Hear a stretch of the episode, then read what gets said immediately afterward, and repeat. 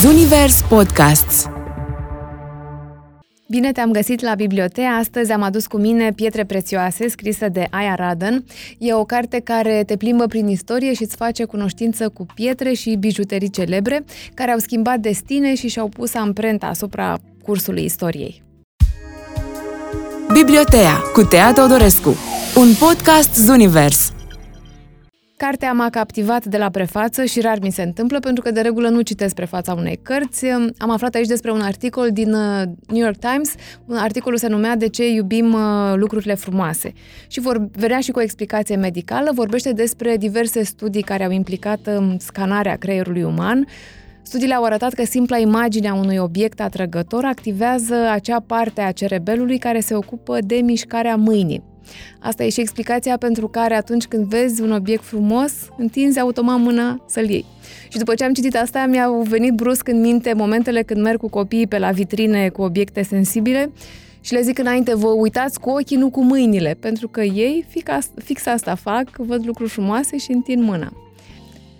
Autoarea Aya Radan a scris cartea după o ieșire cu prietenii. La ieșirea asta întâlnește o fată care poartă un inel de logodnă la designul căruia a lucrat chiar ea și se leagă discuții. Curge băutura, Aia reușește să-și farmece publicul cu poveștile despre bijuterii, cu chichițe pe care le știe numai un lucrător din industrie și povestește așa de bine că prietenii îi spun să scrie o carte cu toate astea, dar să nu o scrie, să o povestească exact cum a făcut în seara respectivă. Și a ieșit cartea asta care, despre care vorbim acum exact așa, impresia că cineva îți povestește și mai ai și momente wow când îți spui, stai mă, cum, ce? Și te bucuri că e o carte, că poți să te întorci ca să citești din nou, să te asiguri că ai înțeles bine.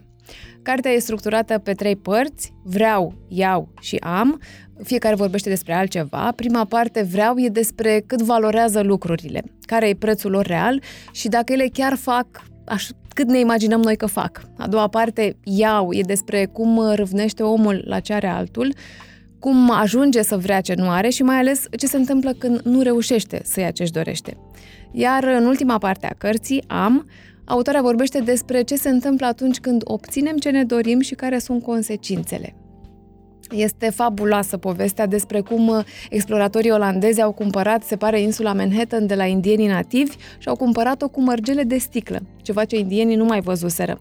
O vânzare la care istoricii se referă ca la cea mai mare înșelătorie, dar culmea tranzacția la 1626, când a avut loc, a mulțumit ambele părți.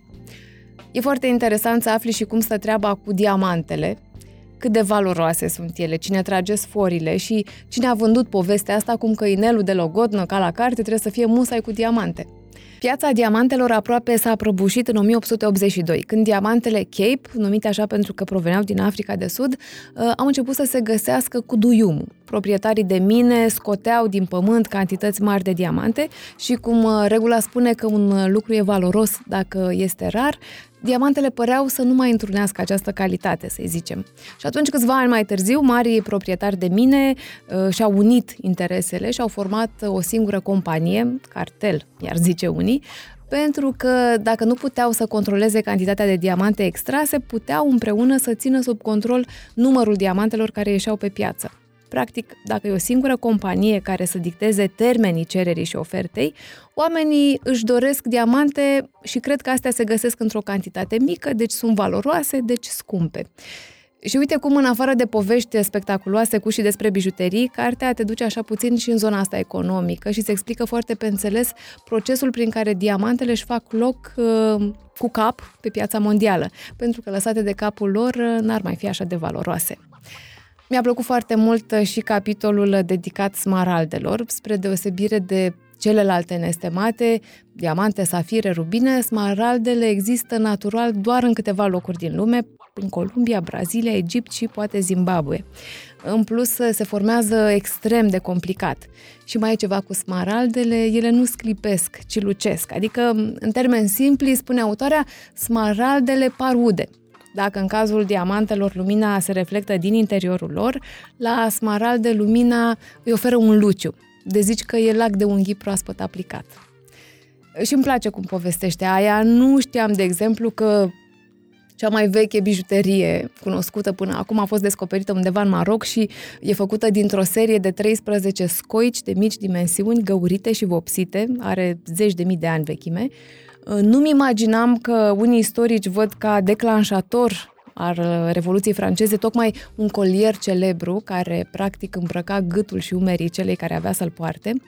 Nu lipsește din carte nici povestea romanovilor cu cele, celebrele ouă Faberge, a și perlele. Nu mi-am pus niciodată problema dacă perlele de cultură sunt sau nu perle adevărate. Am trăit cu impresia că sunt false, dar de fapt nu. Sunt la fel de adevărate ca un măr pe care îl culegi dintr-un pom în griji de tine și care e procedeul exact pentru obținerea lor. Asta cu uh, firul de nisip care intră în scoică și e îmbrăcat apoi cu sidef, e mai mult sau mai puțin un mit. Uh, Mikimoto, japonezul care a reușit să obțină perla de cultură perfect rotundă și a dorit ca într-o zi să producă suficiente perle, astfel încât să vândă un șirag la prețul de 2 dolari oricărei femei care și-ar putea permite suma, din care să ofere apoi un dolar tuturor femeilor care nu și-ar permite-o. A reușit să aibă producții de perle atât de mari încât uh, și-a permis, într-un act de creație-distrugere, uh, să pună pe foc în fața a sute de oameni peste 700 de mii de perle, cu explicația că erau aproape perfecte. Am căutat pe net acum un colier de perle Mikimoto, se vinde cu prețuri care încep de la 2-3 mii de euro.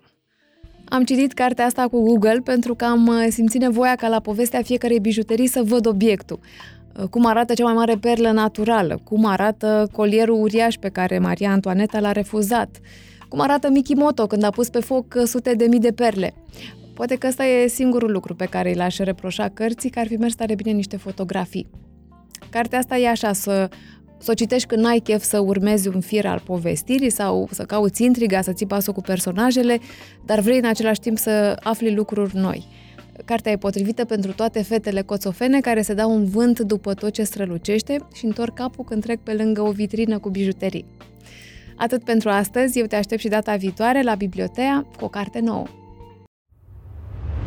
Zunivers Podcasts